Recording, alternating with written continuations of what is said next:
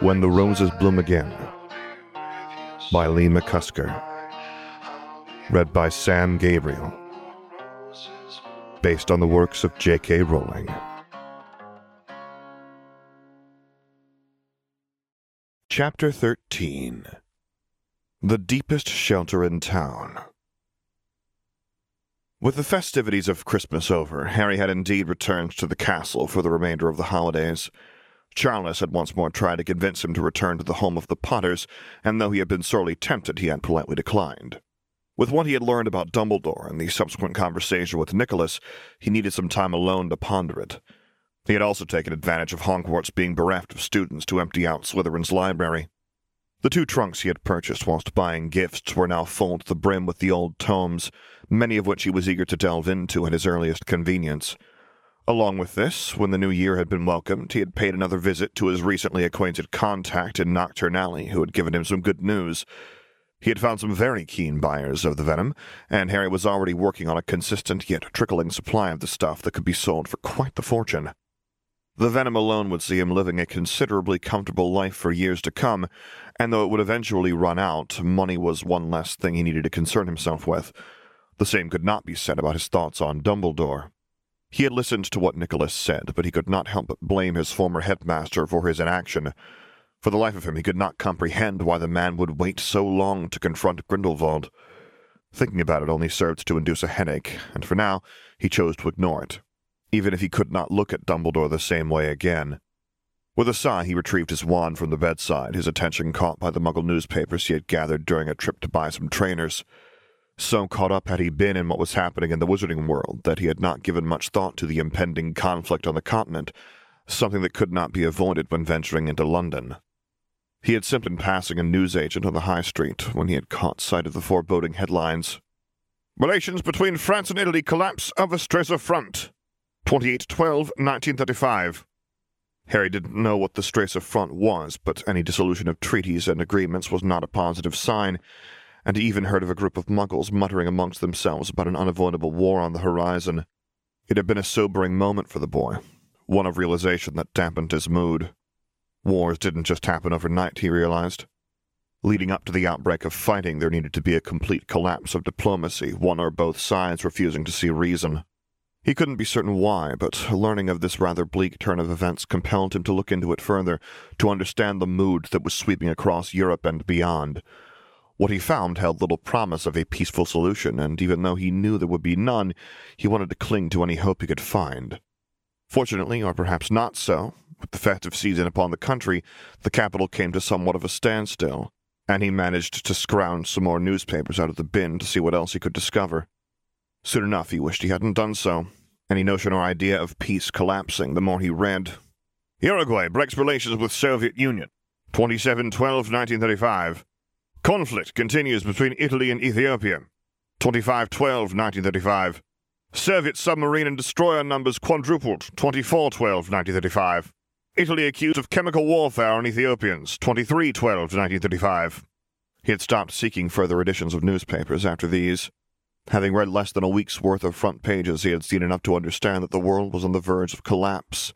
War was coming on two fronts, and for the most part he was helpless to prevent it. He had considered what could be done, but with so many nations seemingly intent on fighting one another, any effort he made would be fruitless. War would commence in the coming years, and the best he could do was prepare. With a wave of his wand, he vanished the newspapers, not wanting to look upon the gloomy words any more, and took his leave of the dormitory. It was now January 4th, and the rest of the students were due to arrive at Hogsmeade within the next thirty minutes, and he wanted to greet his friends when they departed the carriages at the school. As such, he took a leisurely stroll through the castle, pausing occasionally to take in a painting or two that had become familiar to him over the years. As much as the world he now lived in was different, everything about Hogwarts was exactly as he remembered it. It was raining again when he reached the entrance hall, Another drizzly and miserable trip from the station for the students, who hurried into the great hall from the downpour, and, as expected, his Gryffindor housemates were among the last to arrive, with Tiberius rubbing his shoulder in discomfort. Already? Harry asked, amused. Charles chuckled as he clapped him warmly on the shoulder. Within five minutes, he explained. What was your comment, Ogden? I'm not repeating it, Tiberius huffed, shooting a furtive glance at Pompey, who was looking at the boy, daring him to do so. She smiled innocently at Ogden, and Harry shook his head but scowled as a figure bumped forcefully into him, the same sensation washing over him that he had felt in Hogsmeade. He turned to find himself confronted by a large group of Slytherins with a Abraxas Malfoy grinning smugly at him from the center. Harry was ready to react immediately should any of them reach for their wands. We haven't forgotten what you did to Bulstrode and Stebbins, Malfoy warned, evidently feeling confident with so many of his peers around him. Harry felt Charles and Tiberius flank him, and he held up his hands to stop them as he smirked at Abraxas. Then reach for your wand, Malfoy, he urged, or any of you for that matter, and let us see what will happen. What I did to those idiots is nothing compared to what I will do to the next one of you that attempts to harm me. Those in robes trimmed with silver and green were taken aback and looked to the blonde for further instructions. Very well, Abraxas declared somewhat reluctantly, no longer meeting Harry's glare. You brought this on yourself, Evans.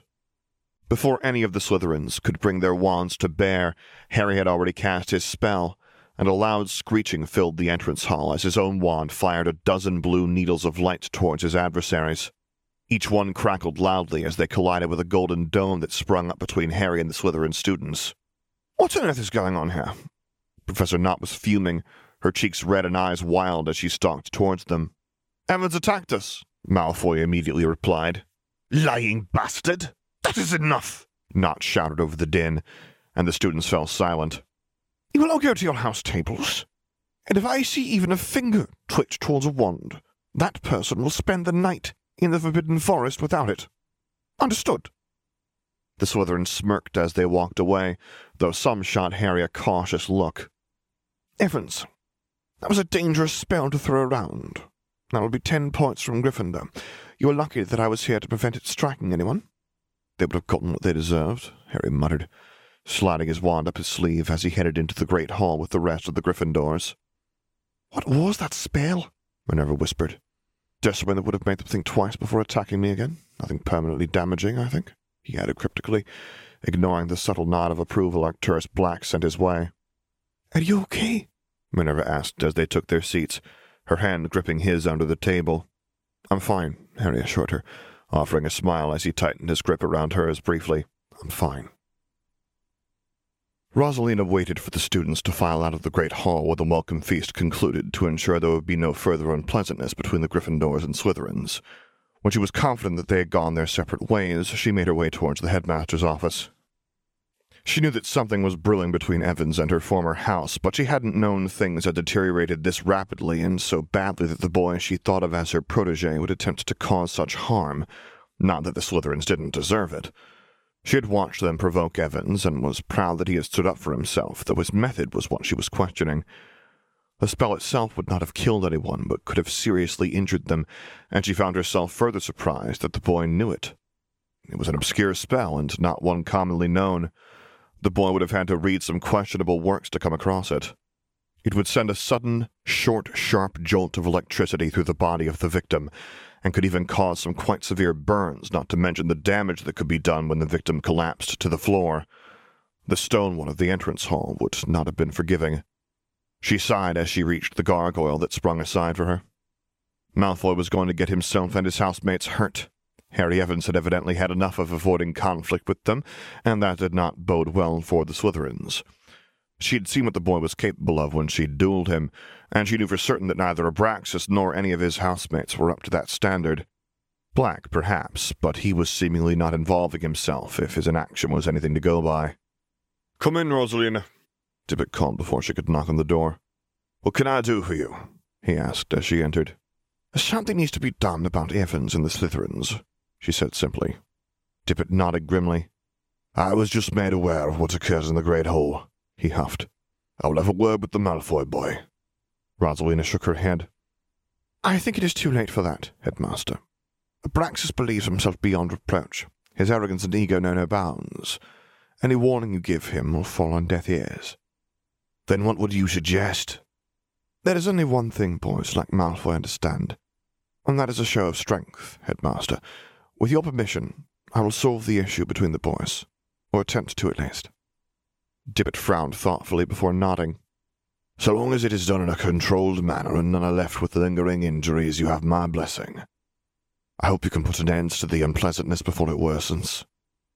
I will do my best, Rosalina assured him before taking her leave of the office. She had meant what she said. Malfoy would listen to none with how much his arrogance had increased. He would need a show of strength to quell him, and it just so happened that the boy he wished to exact some kind of petty revenge upon was the very same that would be the one to deter him. She just hoped that Evans would exercise enough self-control not to land himself in trouble. The buffoons were laughing amongst themselves, slapping one another on the backs as though they had achieved a great victory. They hadn't.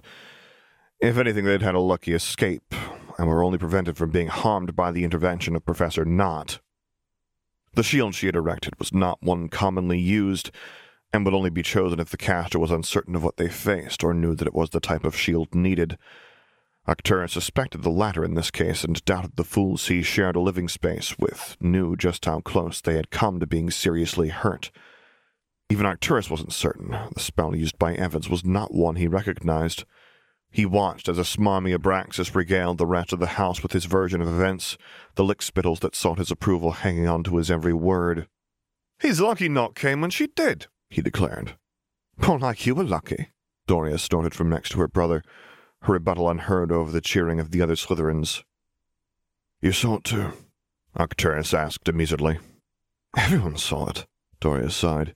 They just don't want to admit how close they were to having their noses put out of joint. But I won't stop them. I'll try again. And I will enjoy watching them fail. You're supporting Evans in this? I'm supporting no one, Arcturus clarified, but I will admit that there is a part of me that wants to see those bastards taken down a peg or two. Doria nodded her agreement. How are you, Arcturus? You've been really quiet since Christmas Day. The Black Heir shrugged and shook his head. Because there is little that can be said, he muttered. Father is not in his right mind and he is making a foolish mistake. It'll be up to me to clean up whatever mess he makes. But Perseus, Arcturus held up a hand to silence his sister, denounced our name when it suited him, and now wishes to take it back, as though he did not abandon us the first chance he got, he snapped.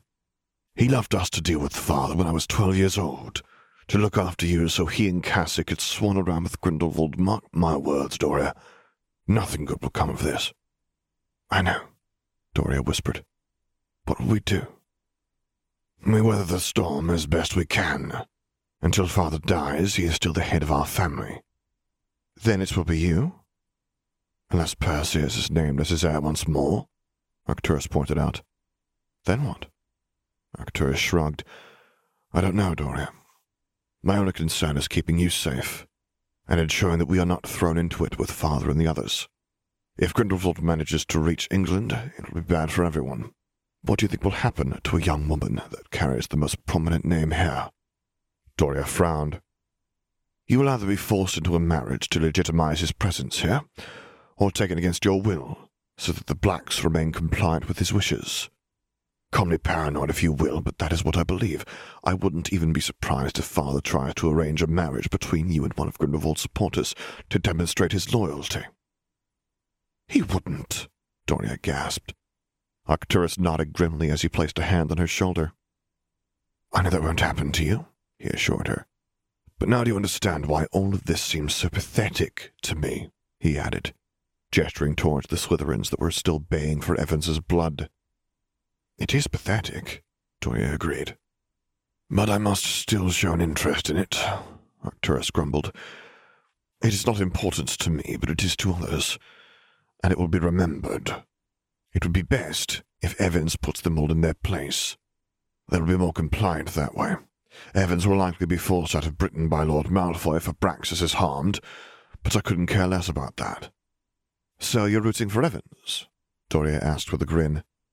I am, Arcturus confirmed, only because he will quell this bloody rabble so that I don't have to deal with Abraxas if he decides to challenge me. Would he? He's arrogant enough to try if he has the support. Even though he knows he cannot hope to win. It's like Father taught me. Why raise my wand against my enemies when they can simply destroy themselves? Doria smiled sadly.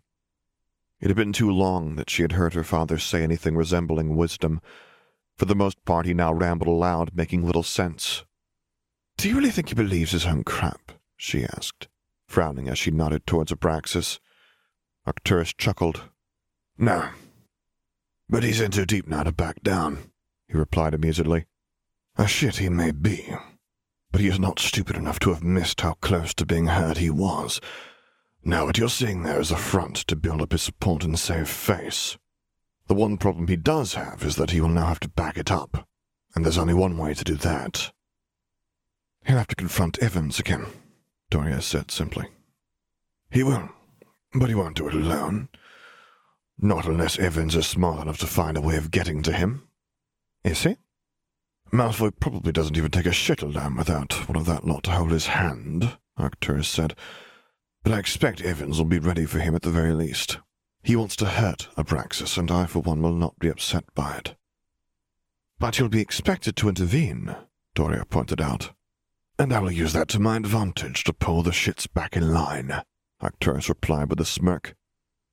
Doria could only shake her head at her brother as he leered at the other Slytherins, almost excited by the prospect of watching them be dealt with by the Evans boy. Harry had never been a vengeful person. He'd learned not to be growing up, having to put up with Dudley and the regular but often brutal bouts of violence he had endured. Any notion he'd ever had of revenge had been beaten out of him by the bigger boy or Vernon. What could he have done? He was a weaker, much smaller boy with no means of defending himself against his tyrannical uncle and morbidly obese cousin. Harry was not that small, defenseless boy now, and hadn't been since his first year of Hogwarts, where the magic he learned would have been more than enough to deal with his relatives. Still, he had not become vengeful, and hadn't until recently. He couldn't be certain if something within him had finally snapped at the loss of his godfather, or if this was another of the side effects of the ritual. To him it mattered not. He was still furious at the gall of Malfoy and his ilk to accost him in such a way, and he wanted them to try again, what was more was that he knew he would enjoy what he would do to them, and that was new. He knew that he should be sickened that such a trait of Voldemort had become prominent within him, but as things were, he wasn't focusing on that. His mind was firmly on taking them to task, showing them that he, as a half-blood, was better than them in every way. Was he? He nodded to himself, that same part of him that wanted to tear them limb from limb, dismissing the question as a ridiculous thought to cross his mind. Are you all right there, Harry? Charles asked, pulling him from his thoughts. Harry nodded as he pushed his plate away. I'm fine, he replied. Charles offered him an encouraging smile, and he ignored the lack of concern Minerva sent his way. I'm fine, he reiterated to the girl sincerely. He was. He may be angry with Malfoy and the others who had decided to take up arms with him, but he wasn't going to allow them to ruin his mood. He would bide his time and wait for the inevitable opportunity to arise that he could handle that problem once and for all. Come on, we've got defense, Charles reminded them. Great, Harry muttered. The thoughts of spending two hours in a classroom with the Slytherins only serving to renew his thoughts of revenge. Ignore them, Charles urged as they reached the classroom, and most of the Slytherins that had involved themselves the previous evening were within, and apparently in rather high spirits. Professor Nott was there also, her arms folded, but with her wand in hand, that she used to stack the tables neatly on one side of the room, leaving the center bare. She was not happy. Her eyes narrowed, and when the last of the students entered, she slammed and locked the door with only a gesture of her clutched wand. Bags away, she instructed. There'll be no need of books today. The students complied, confused by the unusual start to the lesson, though they remained silent and the Slytherins looked less smug. Ogden, Longbottom, take a side of the room each, Nott continued. Tiberius and Frank did so and waited for the woman to proceed. Today we are going to duel, Nott announced. The format is simple.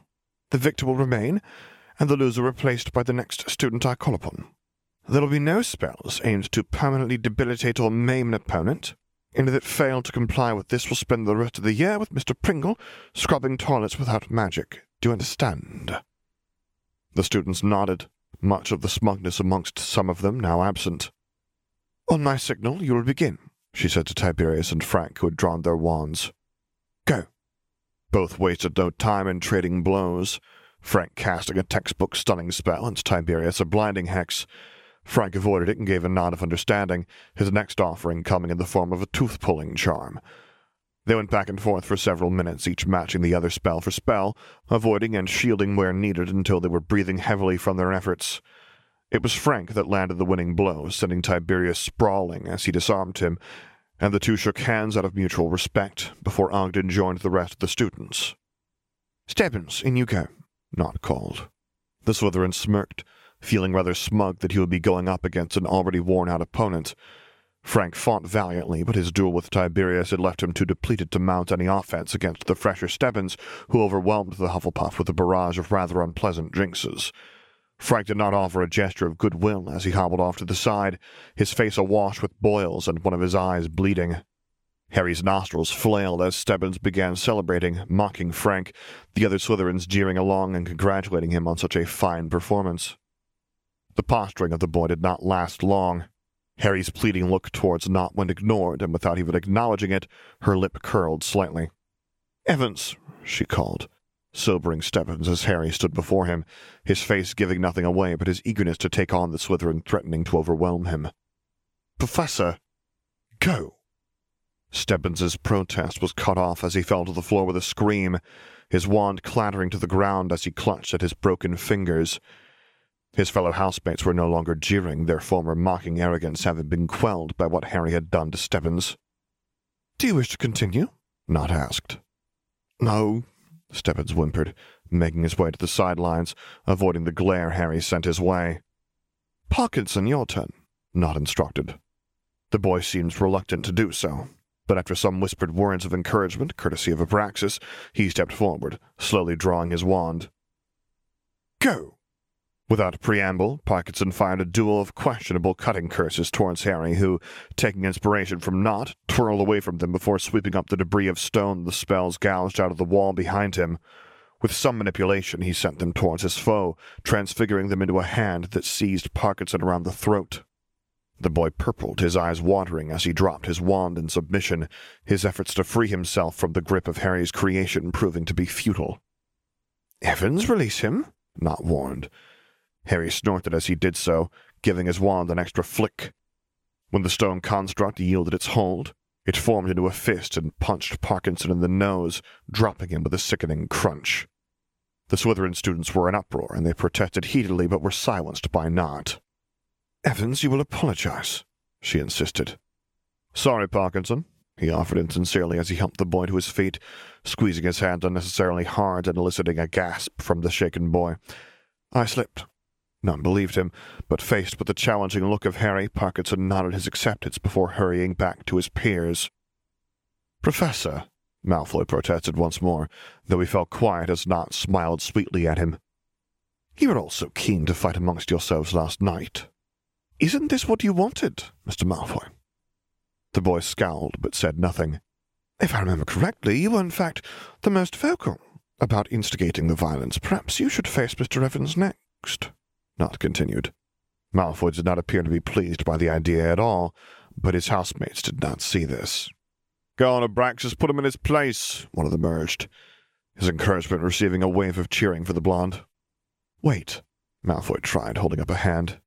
Didn't you say this was the kind of opportunity you wanted? Arcturus Black interjected amusedly. Just last night you said you would love to get to Evans when he did not have Potter and the rest of the Gryffindors watching his back, Here's your chance, Malfoy. Show the mudblood that he is beneath you. That is what you said you would do. I didn't say that. Well, now you have your chance, Nott declared, gesturing for the boy to step forward. With Arcturus Black having called him out for his prior comments, and a considerable number of his housemates looking on, Abraxas Malfoy had no choice but to step forward, his already pale skin becoming quite clammy as he visibly began to sweat across his brow. On my command, Nott said firmly. The other students looked on eagerly, the Gryffindors and Slytherins not hiding who they were rooting for, and the Hufflepuffs and Ravenclaws a little more reticent. Regardless of whom they wished to see emerge victorious, they were all aware of just how pivotal this moment was. If Malfoy won, he would have proven to be a man of his word, but if he were to lose, it would be to someone he believed to be far below him in worth and ability. Begin, Nott commanded. Harry merely waited, reveling in the moment despite his mind screaming for him to attack. That part of him that wanted to hurt Malfoy also urged him to relish this moment, to enjoy it before the fallout was to be upon him. That fallout was unavoidable. It would come, but he would enjoy this opportunity, not caring for what happened afterwards. Malfoy stood unmoving. waiting for Harry to make the first move, though he may have been frozen by the burning stare of his opponent, an expression that promised nothing but suffering. His resolve broke first, and with fast and accurate wand movements he cast his offering. Harry steered the bone breaker away, his own wand snapping into motion to save him and ready his own attack. To his credit, Abraxas shielded the first of the returned spells and dodged the second, something that seemed to instill some confidence back within him. The Slytherins cheered him on, and he went on the attack once more, his wand movements fluid and precise as he cast his spells at Harry, who avoided each of them, his own casting not stopping. Although Abraxas evidently did have some training in the art, he had likely never been in a real fight. Harry had. He had stood against Voldemort himself, and though he had been outclassed beyond belief, he had experienced the adrenaline, the thrill, the feeling of the hunt or flight instincts kicking in, and beyond all hope, he had survived. Whether it had been luck on his part or not, he had breathed. Abraxas's life could not have been more different than his own, and where Harry remained undeterred by the spells sent his way, Malfoy would flinch, and it became more prominent the longer the altercation continued, and the more dangerous the spells became. It was when the blonde delved into the truly darker practices that Harry's retaliation brought an end to the duel. Malfoy took aim with his wand, the muttered curse one that Harry recognized that would rupture his stomach. The Gryffindors and even the Hufflepuffs and Ravenclaws took exception to this, their protesting cries ignored by Harry as he fired a series of spells in return. In the space of a few heartbeats, the room had fallen silent, each pair of eyes transfixed on the crumpled form of Abraxas Malfoy as he wheezed, his legs twisted, facing the opposite way of their natural direction, and his right arm bent in a grotesque angle at the elbow. Enough, Nott declared, tapping her desk with her wand. You will all leave, and immediately return to your common rooms. Unless you need to visit the hospital wing, you will go straight there. Potter, Black, you will escort them, not you, Evans she added as Harry retrieved his bag, his every movement under fearful scrutiny from the Slytherins. He merely nodded and looked unapologetically upon Abraxas as the other students filed out. Madame Morgana will arrive shortly, Nott explained. When Abraxas is taken, you two will return to Gryffindor Tower, and you will remain unless you are sent for. Harry frowned, but did not argue with the woman who would not have taken kindly to such. Goodness me, what happened here? The voice of the healer spoke only a moment later as she entered the room. A dueling accident, Nott answered simply. Morgana said nothing, but began tending to the groaning Abraxas, securing him to a solid board before levitating him towards the door. I know, Nott said to the healer as the woman turns to her. Do what you must. Madame Morgana looked uncertain, but took her leave, levitating Malfoy out ahead of her. What's going to happen? Harry asked. Well, Lord Malfoy will be informed and kicking up quite the stink about this, Nott answered matter-of-factly. Not to worry, Evans, I will handle it. Won't you get into trouble? Nott shook her head. He will be quite insistent on it at first, but then he will remember that my brother is one of his most influential supporters in the Wizengamot, and will turn his attention elsewhere.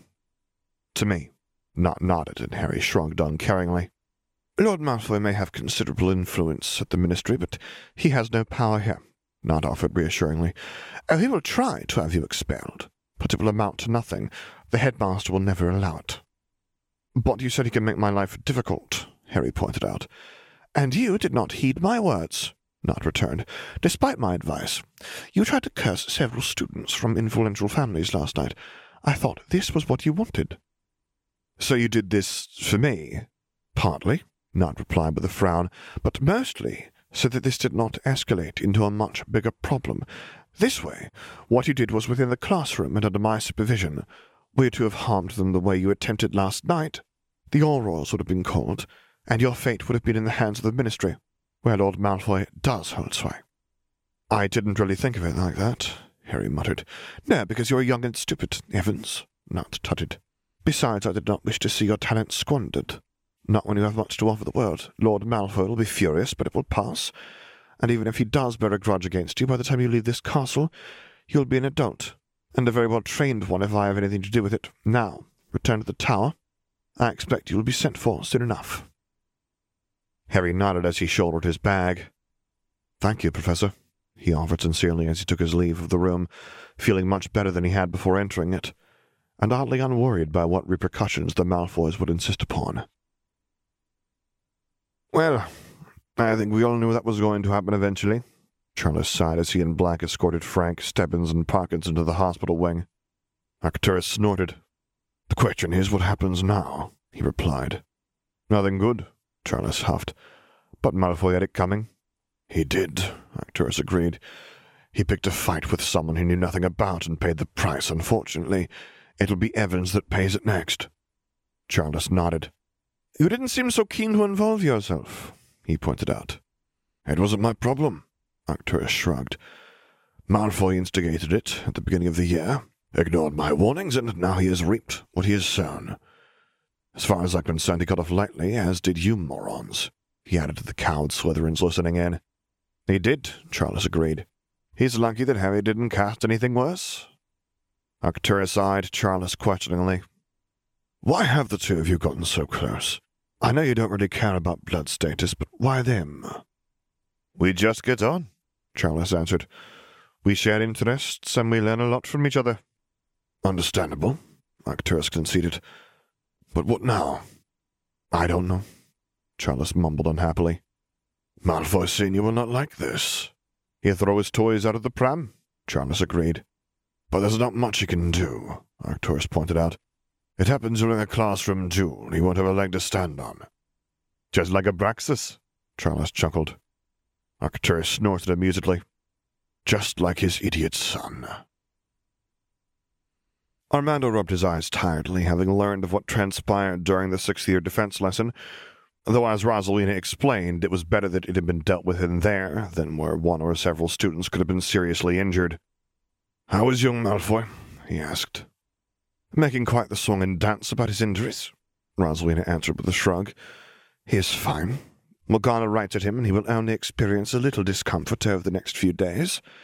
The other students were patched up easily enough also. And when can I expect to hear from Lord Malfoy? Before Rosalina could answer, the fireplace at the headmaster's office roared into life, notifying Armando that a parent wished to speak with him. With a deep sigh, he flicked his wand towards the flames, and the stormy expression of Magnus Malfoy appeared. I want a word with you, Dippet, he spat. Lord Malfoy, Armando greeted him. I suspected you would. Give me a moment, and I will allow you to enter. Malfoy grunted and his head vanished, though the flames remained their emerald hue. I need you to take this to Albus immediately. Armando instructed his defense professor as he scratched away with his quill. He will know what to do. Rosalina took the note, and Armando waited until she had left the office before granting Lord Malfoy entry, not relishing the prospect of the impending conversation. The tall blonde exited the fireplace, stamping his boots to clear them of the ash, before standing before the headmaster and looking at him imperiously. Where is my son? he demanded. I believe that he is now finishing up in the hospital wing, no worse for wear. I will be the judge of that. You will have him brought to me now. Armando nodded and scratched out another note, calling for an elf to deliver it to Madame Morgana when he was done. Abraxas will arrive shortly, he explained. For that gives you time to explain why my son is in the hospital wing in the first place. Let us not pretend that you do not already know what happens, Lord Malfoy, Dippet replied evenly. This is not the Wizengamot, and I do not care for your political games. Malfoy narrowed his eyes. It is my understanding that my heir was assaulted by a filthy little half-blood Evans, is it? Mr. Evans was involved in the altercation, though it was Abraxas that provoked it. And you have proof of this? Several witnesses can attest to it, Armando clarified. But it does not justify my son being savagely attacked. Heads will roll, Dippet. I can promise you that. No attacks a Malfoy and gets away with it. For starters, the boy will be brought here to apologize for what he has done. I do not believe that is a good idea. Perhaps. Armando was cut off by the Malfoy lord, slamming his fist on top of his desk. He will be brought here to apologize. This would not end well. Armando released a deep breath as he decided to humor the lord and hoped that Harry was in a compliant mood. He doubted it. Is it true? McLaggen asked, interrupting the conversation Harry was having with Charles, Minerva, and Ogden. That's what you did to Malfoy. That's true, Tiberius confirmed. Good, McLaggen declared, slapping Harry harder than necessary on the shoulder. The Gets all deserve what is coming to them. That was his parting comment before he left to join the rest of the seventh years in their own corner of the common room. As much as I can't stand him, he's not wrong, Charles reluctantly agreed. They had it coming. Harry nodded before his attention was caught by a severe Dumbledore entering through the portrait hall and crossing the room towards him. Professor Dippet has asked that you join him, Mr. Malfoy, and Lord Malfoy in his office. Malfoy is here? Charles questioned angrily. He is, Mr. Potter, and he is not pleased by the events of the day. Can I send for my father? Charles asked. Harry shouldn't have to deal with him alone. I'll be fine, Harry insisted as he stood, unfazed by the prospect of facing the Malfoys. They were insignificant in comparison to the other things burdening him. It will not be necessary, Dumbledore assured him. Mr. Evans will not be harmed. Charles turned away from the man, his attention on Harry. If anything happens, get in touch with my parents, he whispered. They'll know what to do. Harry nodded gratefully before he followed his head of house from the tower and towards the headmaster's office. Dumbledore did not appear to be concerned, and strangely, Harry took comfort in that despite his thoughts on the man.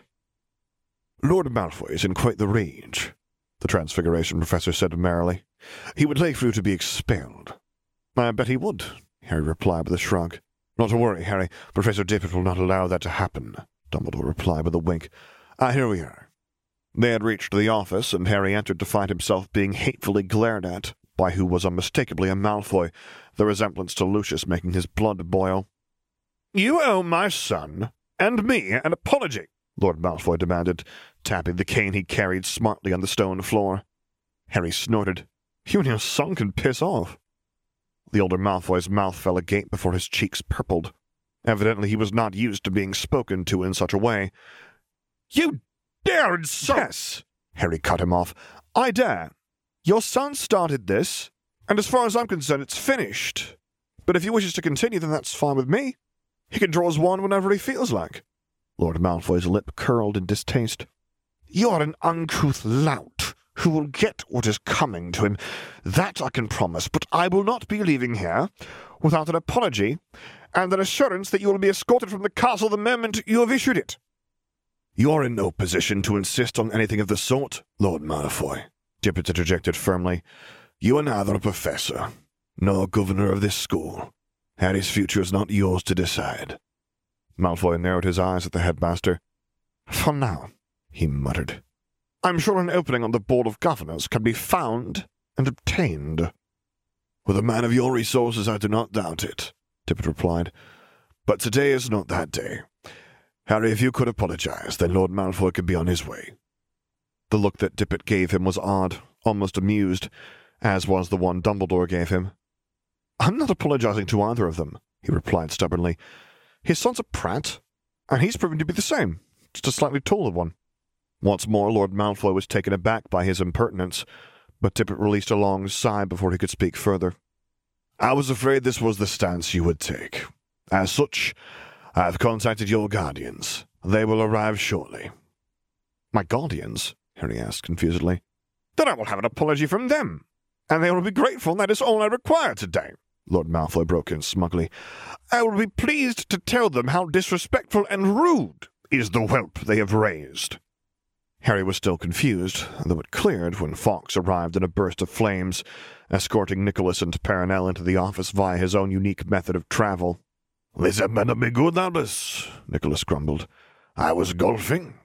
It damn well is good, Lord Malfoy snapped, stalking toward the Flamels. So you're the fossil in charge of this boy? Nicholas smiled as he nodded, nonplussed by the aggressiveness of the blonde. That's our Harry, did you not teach him any manners, you old goat? Did you not teach him to recognize and to be respectful to his betters? Nicholas frowned, and Harry could see Perenelle's eyebrow raised. Well, I admit Harry can be a little abrasive, but he's a good boy, Nicholas replied. Is there an issue? He attacked my son! Malfoy seethed. Did he? Well, he must have had good reason for doing so, Harry. Why did you attack this boy? Because he's a stuck up git who thinks he's better than me because he was born with a silver spoon up his arse. Nicholas's eyes were alight with amusement. Seems like a good enough reason to me, Nicholas agreed with a shrug. I see no issue here. No.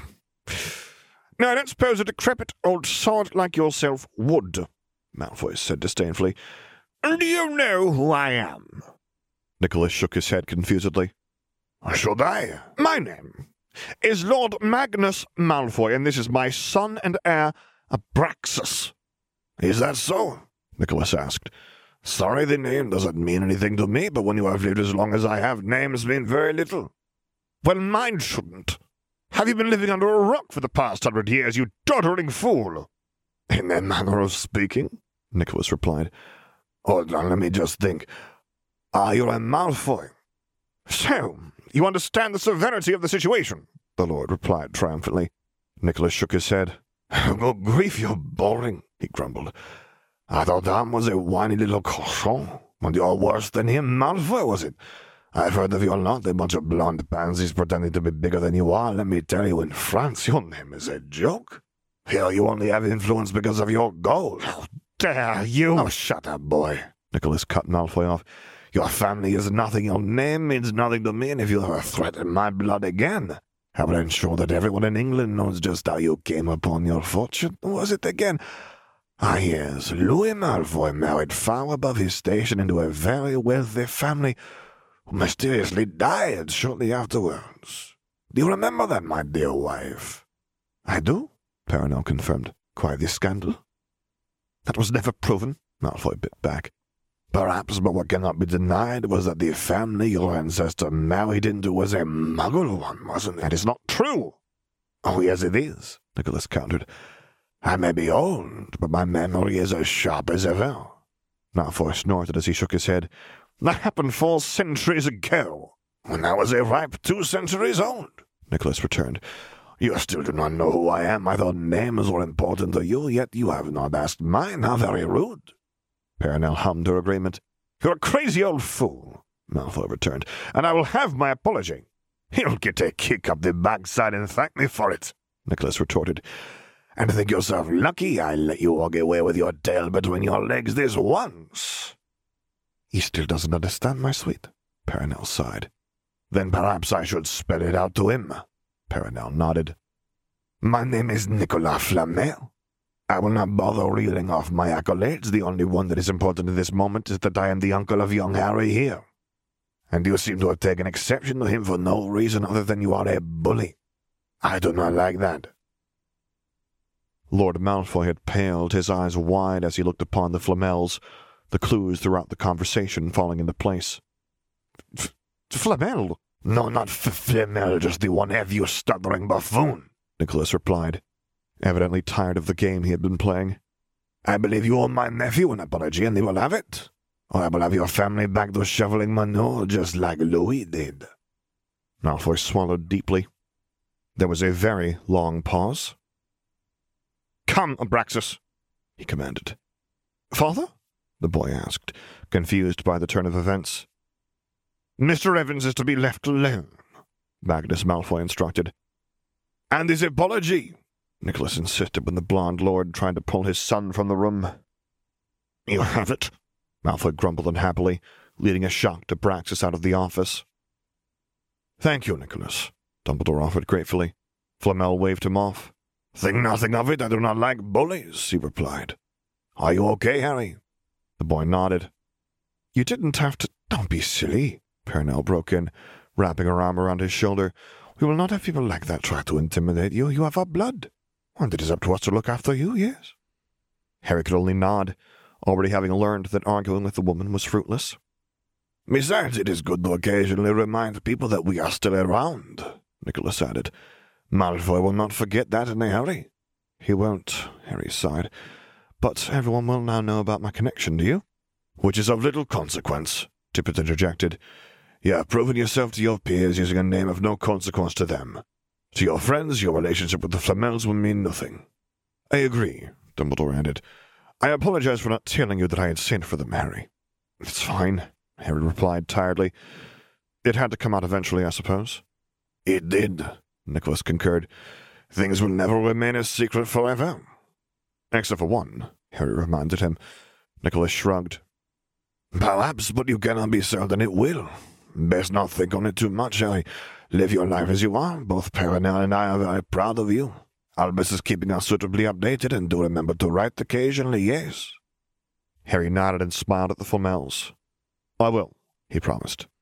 Good, now I must get back home, Nicholas informed them. I am putting your Christmas gift to excellent use. Um, it's not that a peaceful day. Perenelle huffed. Could you maybe not buy me a weapon next year? she asked before placing a kiss on his cheek. I can't promise that, Harry replied. Knowing him, he'll find a way to weaponize anything.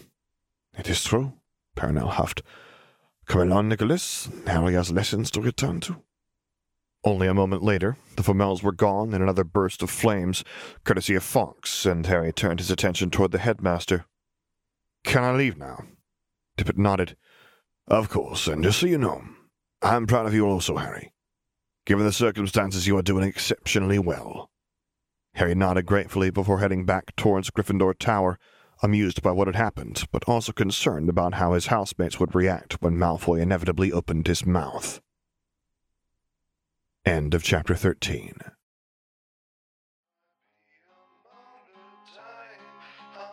For this and other stories by the same author, visit leemccusker.com, as well as the fanfiction.net page of The Black's Resurgence. Music by Dr. James Benigoff and Sam Gabriel. If you would like to commission me to record a story, voiceover, or character, please get in touch using the contact information on my website, which is located at samgabrielvo.com. And there you can find other stories that I've read, as well as links to my Patreon page, to which I hope you consider subscribing to support me, and my Discord server, where I record things live for your enjoyment. And finally, as always, thank you for listening.